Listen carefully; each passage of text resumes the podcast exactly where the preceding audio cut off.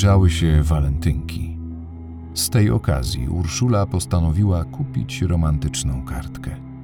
Chciała uczcić to święto i wyrazić swoją miłość do Piotra.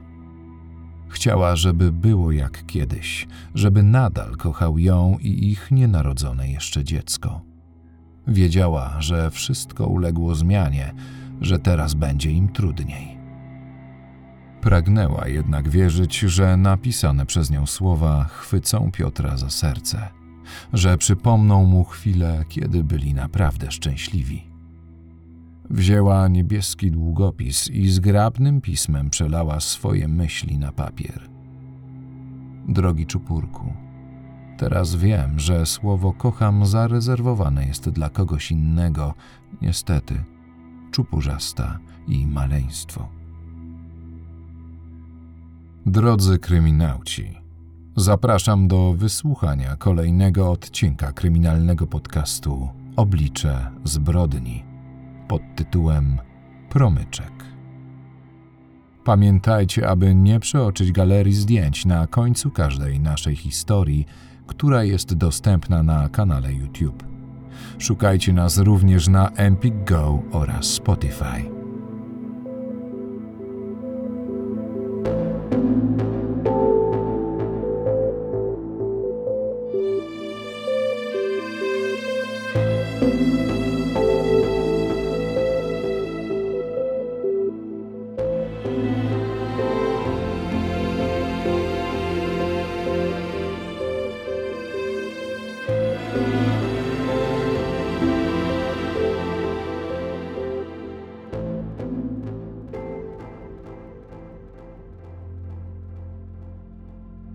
Historia zbrodni, którą opowiem w dzisiejszym odcinku, jest wypadkową wielu nieszczęśliwych wydarzeń w życiu dwojga ludzi, którzy stanęli na swojej drodze, mając jeden cel, ale zupełnie różne oczekiwania.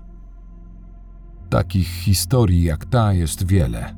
Żal, rozpacz, łzy, niespełnione nadzieje, uciekanie się do podstępu i kłamstwa, emocjonalny szantaż, agresja słowna i fizyczna, która przekracza granice normy i otwiera drzwi do tragedii, której skutek może być nieodwracalny.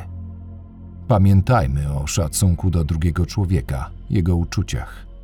Pracujmy nad własnymi emocjami. Uważajmy na to, jak dobieramy słowa w burzliwej dyskusji. Kontrola naszych zachowań i szczere intencje są kluczem do poprawnych relacji międzyludzkich. Jest rok 2007. Trzydziestoletnia Urszula mieszka wraz z rodzicami w Bełchatowie. Jest wysoką, sympatyczną i pogodną szatynką o masywnej budowie ciała. Ukończyła studia wyższe, uzyskując tytuł technologa żywności. Nie zdecydowała się jednak na pracę w wyuczonym zawodzie. Obrała zupełnie inny kierunek, jako opiekun klienta w banku. Kocha swoją pracę, jest rzetelna, punktualna, dobrze zorganizowana. Ma mnóstwo znajomych oraz ukochaną przyjaciółkę, której często zwierza się ze swoich problemów. Urszula jest cicha, spokojna i wyważona, ale marzy o płomiennej, wielkiej miłości. Pragnie zakochać się w mężczyźnie, który odwzajemni jej uczucie w kimś, kto będzie godny zaufania, stateczny. Kobieta śmiało wyraża potrzebę wyjścia za mąż i założenia rodziny. Decyduje się utworzyć konto na jednym z popularnych portali randkowych. Z zapałem wertuje setki męskich profili, aż trafia na ten jeden, wyjątkowy. Z miniaturowego zdjęcia ekranu spogląda na nią uśmiechnięty, ciemnowłosy mężczyzna w modnych okularach korekcyjnych. Zaczynają ze sobą intensywnie korespondować. Urszula jest całkowicie pochłonięta nową internetową znajomością.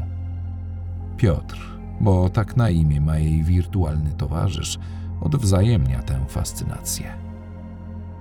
Wiele godzin spędzają na rozmowach, żartach i flircie. Kiedy pisanie przestaje im wystarczać, postanawiają wymienić się numerami telefonów. Od teraz rozmawiają ze sobą w każdej wolnej chwili. Piotr zawadiacko obniża głos, a Urszula kokieteryjnie chichocze. Po wielu godzinach spędzonych na telefonie, Piotr decyduje się przenieść zaloty na grunt świata rzeczywistego. Postanawia zaskoczyć swoją wybrankę niezapowiedzianą wizytą w wigilijny wieczór. Kiedy mężczyzna dzwoni do niej z informacją, że właśnie zaparkował pod jej blokiem, Urszula nie kryje radości. Nie mogła wymarzyć sobie piękniejszego prezentu pod choinkę.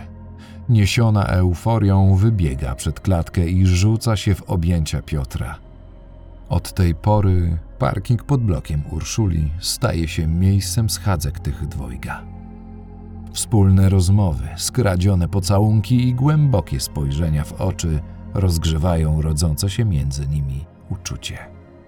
Podczas jednego z parkingowych spotkań Urszula proponuje Piotrowi, aby wszedł na górę i poznał jej rodziców. Mężczyzna ochoczo przystaje na jej propozycję. Chwilę później cała czwórka serdecznie ze sobą gawędzi. Piotr jest wymarzonym kandydatem dla Urszuli. Elegancki, zadbany, inteligentny. Pracuje w jednym z bełchatowskich urzędów. 31-letni mężczyzna, podobnie jak jego wybranka, mieszka z rodzicami i tak jak ona jest nieśmiały i nieco skryty.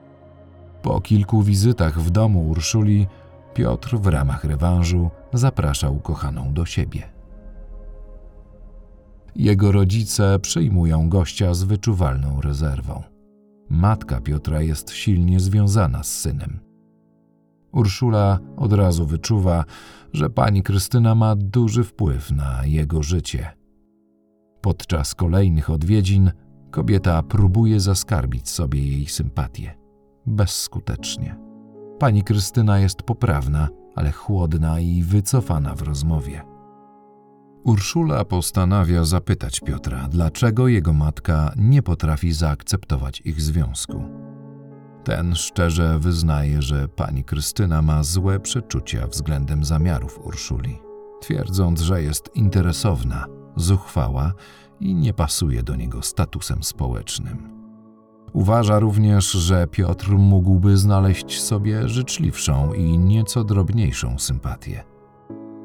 Te słowa ranią Urszulę i zaogniają konflikt między kobietami. Mimo zdeklarowanej niechęci ze strony matki Piotra, tych dwoje oficjalnie zostaje parą. Urszula jest w niebo wzięta. W końcu poznała mężczyznę, o jakim zawsze marzyła. Już wie, że to z nim chce spędzić resztę swojego życia i to właśnie z nim chce doświadczyć cudu macierzyństwa. Z nieukrywaną radością przyjmuje informacje o wyprowadzce Piotra z rodzinnego domu. Przez cały ostatni rok mierzyła się ze złowrogim spojrzeniem pani Krystyny, więc teraz ma nadzieję, że odległość nieco osłabi jej więź z synem. Nic bardziej mylnego. Matka Piotra jest częstym gościem w jego nowym mieszkaniu. Pomaga mu w prowadzeniu domu i codziennych obowiązkach. Jest niezadowolona, kiedy Urszula przyrządza posiłki Piotrowi lub gdy zostaje u niego na noc. Kobiety otwarcie zaczynają rywalizować o jego względy. Urszula nie może znieść ciągłej obecności pani Krystyny w mieszkaniu Piotra. Wielokrotnie zwraca uwagę mężczyźnie, że to ona powinna być teraz najważniejsza w jego życiu. To z nią powinien tutaj mieszkać i wspólnie troszczyć się o dom. Piotr nie zamierza rezygnować z kurateli matki. Daje do zrozumienia Urszuli, że nie powinna oczekiwać od ich relacji zbyt wiele. Kobieta jest zdruzgotana. Po kilku latach bycia razem dowiaduje się, że jej ukochany nigdy nie traktował tego związku poważnie, że wcale nie zamierza się jej oświadczyć ani spędzić z nią reszty swojego życia. Urszula kocha Piotra i pragnie zrobić wszystko, aby przejrzał na oczy i dał tej relacji szansę. Jej natarczywe zaloty, przerywane wybuchami gniewu związanego z frustracją, przynoszą odwrotny efekt. Niemal każdy z nas pamięta te ostatnie podrygi o względy odrzuconej miłości. Tę mieszankę skrajnych uczuć, od uwielbienia po nienawiść. Te idiotyczne próby zwrócenia na siebie uwagi, które czyniły z nas tylko nieudaczników wzbudzających niechęć i politowanie obiektu naszych mąk i pragnień.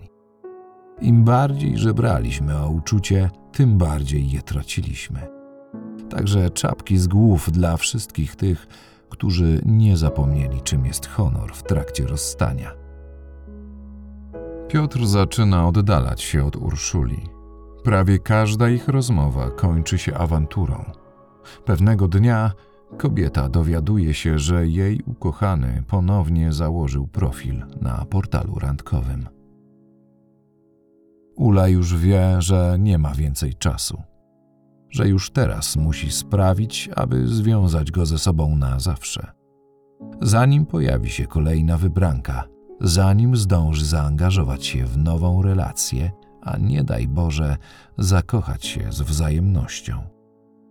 Wie, że jest pewien sprawdzony sposób, który nosi nazwę ciąża. Wie również, że nie ma już prawie nic do stracenia, bo niemal wszystko, co do tej pory miała, właśnie traci. Mówi Piotrowi, że jest z nim w ciąży. Mężczyzna przyjmuje tę wiadomość ze spokojem. Relacje między nimi ulegają chwilowej poprawie. Do czasu, w którym nieuchronnie wychodzi na jaw, że kobieta pod sercem nosi jedynie ciężar wzgardzonej miłości. Kiedy Urszula czuje, że sytuacja ponownie wymyka się spod kontroli i nie ma już wpływu na to, aby móc zatrzymać przy sobie Piotra, upust jej goryczy przybiera formę rękoczynów. Kobieta staje się niezwykle agresywna wobec swojego partnera. Często bije go po twarzy, Raz nawet ostro rani biżuterią, którą specjalnie układa na palcu w taki sposób, aby zadawane ciosy były bardziej dotkliwe. Ze spokojnej, cichej i rozsądnej kobiety zamienia się w kłębek nerwów. Często zwierza się swojej przyjaciółce Emilii, że nienawidzi Piotra, że ma ochotę go zabić Zaraz później płacze i zapewnia, że nie potrafiłaby tego zrobić, gdyż kocha go nade wszystko. Ta huśtawka nastrojów niezwykle ją przytłacza. Postanawia szukać pomocy u specjalistów. Zapisuje się na sesję psychoterapii indywidualnej, ale brakuje jej wytrwałości w pracy nad sobą. Rok 2011 odbiera Urszuli resztki wątpliwej nadziei. Piotr poznał w sieci kobietę. Jest nią zauroczony. Te słowa dudnią w jej głowie niczym przeładowany pociąg sunący po torach. Informuje mężczyznę, że ponownie spodziewa się dziecka. Piotr oświadcza, że będzie dla niego ojcem, ale nie zamierza trwać u jej boku. Urszula w akcie desperacji szantażuje go usunięciem ciąży. Mężczyzna jest rozbity Zwierza się nowo poznanej sympatii ze swoich problemów. Mówi, że Urszula znęca się nad nim, że nie może pogodzić się z rozstaniem i ciągle nachodzi go w domu. Jego wybranka ma podobne doświadczenia. Urszula od jakiegoś czasu nęka ją telefonami, wyzywa, grozi i każe natychmiast zerwać znajomość z Piotrem. Mężczyzna ma łagodne usposobienie i martwi się, że nadmiar stresu może zaszkodzić nienarodzonemu jeszcze dziecku. Postanawia być bardziej wyrozumiały i nie reagować na jej zmienne nastroje. Mija sześć miesięcy. Urszula nadal jest częstym gościem w mieszkaniu Piotra, a kiedy zostaje w nim sama, przeczesuje jego rzeczy w poszukiwaniu kolejnych dowodów zdrady i braku lojalności.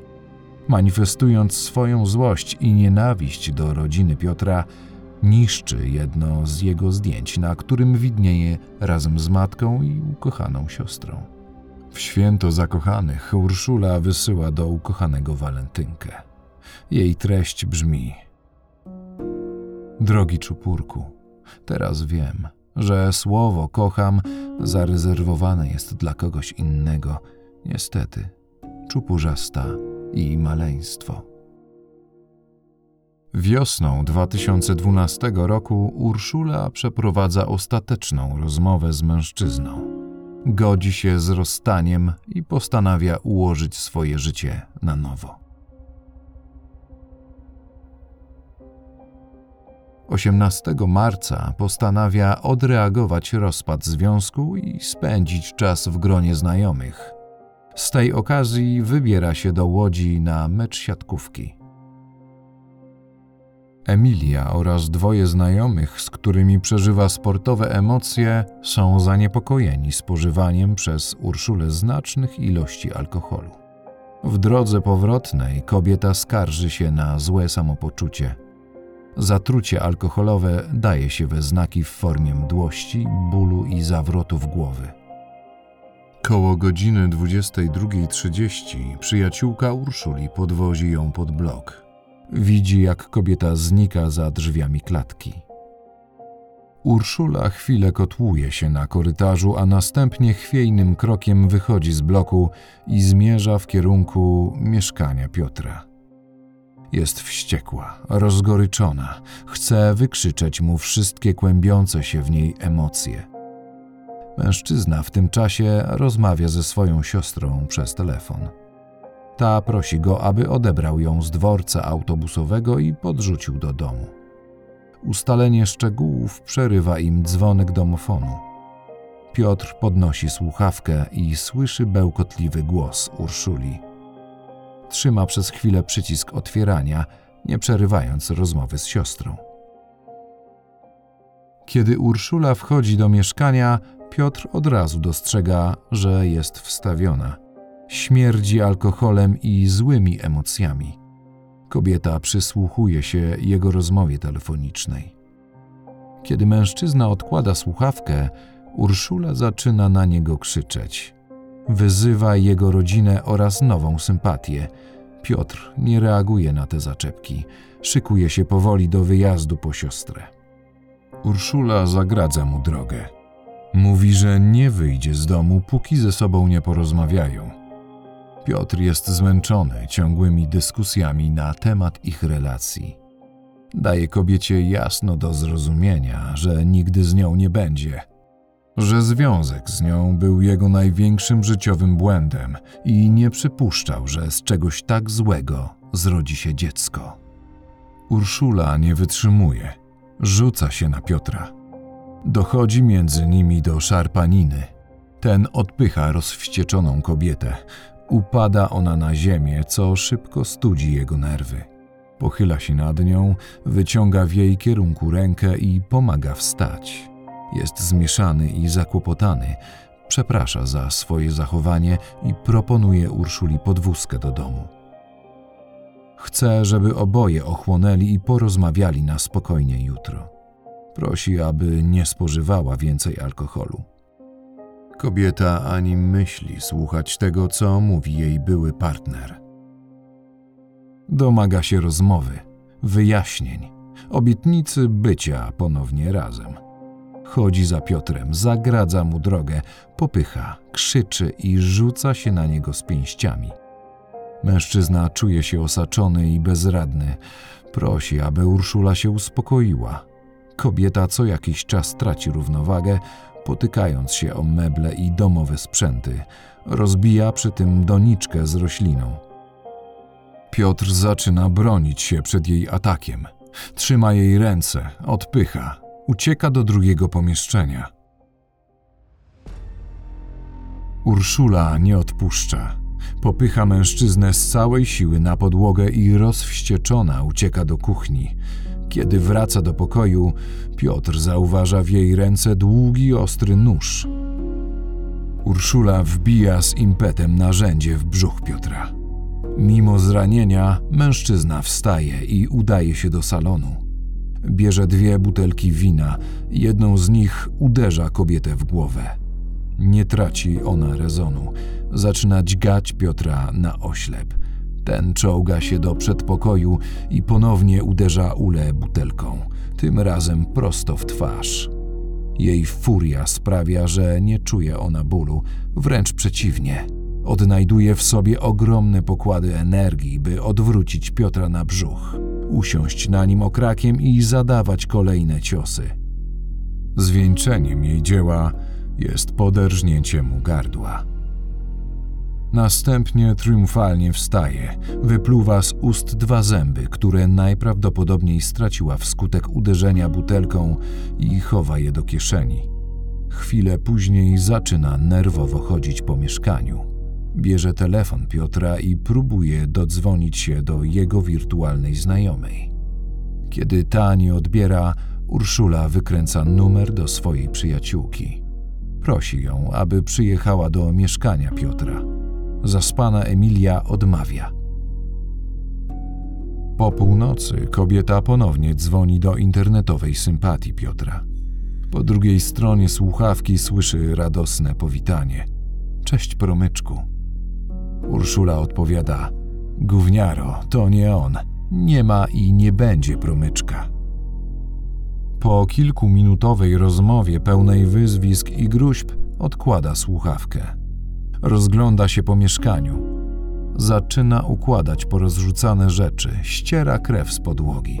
Zamiata ziemię, która wysypała się z potrąconej doniczki.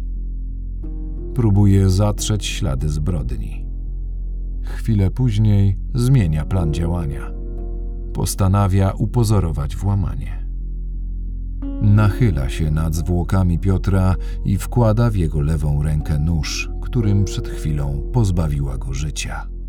Następnie zabiera z jego domu amplituner, router, odtwarzacz płyt i laptopa. Wrzuca je do rzeki Rakówka, po czym udaje się do domu, w którym bierze prysznic, a zakrwawione ubrania wyrzuca do kontenera. Koło godziny pierwszej w nocy pisze do Emilii SMS-a. Informuje ją, że mimo wcześniejszego zamiaru pójścia do Piotra, zmieniła plan i została w domu, żeby odpocząć i poczytać książkę. Rano, jak gdyby nigdy nic, idzie do pracy. Jej twarz wygląda okropnie. Siniaki, zaczerwienienia, wybroczyny, częściowy brak uzębienia. Swój wygląd tłumaczy niefortunnym upadkiem na pralkę, lecz nie jest w stanie ukryć swojego stanu emocjonalnego. Szefowa oraz współpracownicy są zaniepokojeni jej wyglądem oraz zachowaniem. Kobieta jest roztrzęsiona, rozkojarzona, zamknięta w sobie. Przełożona Urszuli postanawia zawieźć ją do lekarza. W trakcie oględzin okazuje się, że Urszula ma uszkodzoną czaszkę oraz wstrząśnienie mózgu. Lekarz dyżurny sugeruje pozostanie w szpitalu, aby monitorować jej stan zdrowia.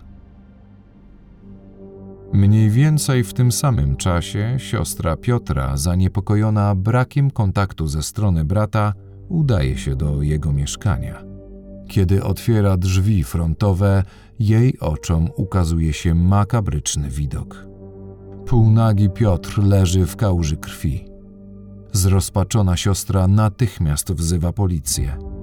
Przybyli funkcjonariusze zabezpieczają ślady zbrodni. Rozmawiają również z sąsiadami z klatki Piotra i dowiadują się, że w nocy w mieszkaniu Denata przebywała kobieta. Sąsiedzi słyszeli krzyki, huki, wołanie o pomoc. Zbagatelizowali jednak te niepokojące odgłosy. Siostra Piotra informuje policję o swoich przypuszczeniach. Jest przekonana, że za sprawą zabójstwa jej brata stoi Urszula. Funkcjonariusze jeszcze tego samego dnia aresztują podejrzaną, która przebywa w jednym z bełchatowskich szpitali. Kobieta od razu przyznaje się do winy, lecz w trakcie przesłuchania nie może przypomnieć sobie przebiegu zbrodni. Nie jest w stanie odtworzyć wydarzeń feralnej nocy, ale z dużą precyzją opisuje wszystko to, co wydarzyło się wcześniej. Zaczęliśmy się kłócić i szarpać. Ja mówiłam mu, że mnie oszukiwał przez cztery lata, że był nieszczery, okłamywał mnie, kręcił na dwa fronty. Zauważyłam na ścianie noże kuchenne. Miałam w sobie nerwy i złość na Piotrka. Taką ogromną furię. Chyba ugodziłam go w brzuch. Pamiętam, że mówił, że jest mu słabo. Dalej już tylko pamiętam, że coś wokół mnie wiruje.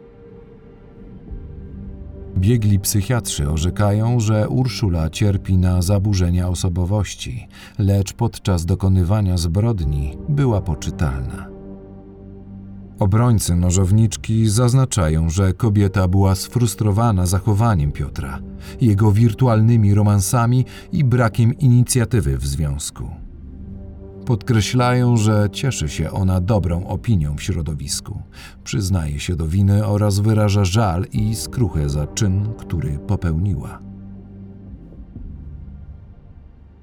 W styczniu 2014 roku Sąd Apelacyjny w Łodzi wydaje wyrok. Urszula zostaje skazana na 13 lat pozbawienia wolności. Rodzina zamordowanego mężczyzny nie może pogodzić się z tak niskim wyrokiem. Matka Piotra w rozmowie z dziennikarzem programu Interwencja nie może ukryć rozżalenia i strachu. Boi się, że Urszula za kilka lat opuści więzienne mury i pierwsze kroki skieruje do jej mieszkania, aby z zemsty dokonać na niej egzekucji.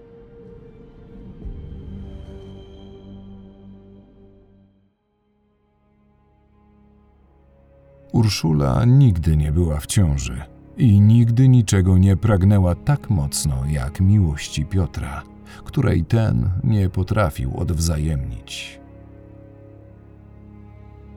Przyjaźń, związek, małżeństwo nie są bezterminową gwarancją. Dbajmy o nie jak o zdrowie, regularnie i profilaktycznie. Jeśli zacznie toczyć je choroba, walczmy. W stanie terminalnym pogódźmy się ze stratą. Niebo nie zna wściekłości takiej jak miłość w nienawiść zmieniona. Ni piekło nie zna furii takiej jak kobieta wzgardzona. William Congreve, The Morning Bride. Dziękuję za wysłuchanie tego odcinka. Jeżeli zaciekawiła Was ta historia, a forma, w jakiej opowiadałem, przypadła Wam do gustu, zasubskrybujcie nasz kanał, a kciukiem w górę wyraźcie swoje uznanie. Możecie również pozostawić po sobie ślad w formie symbolicznego komentarza. Dziękuję.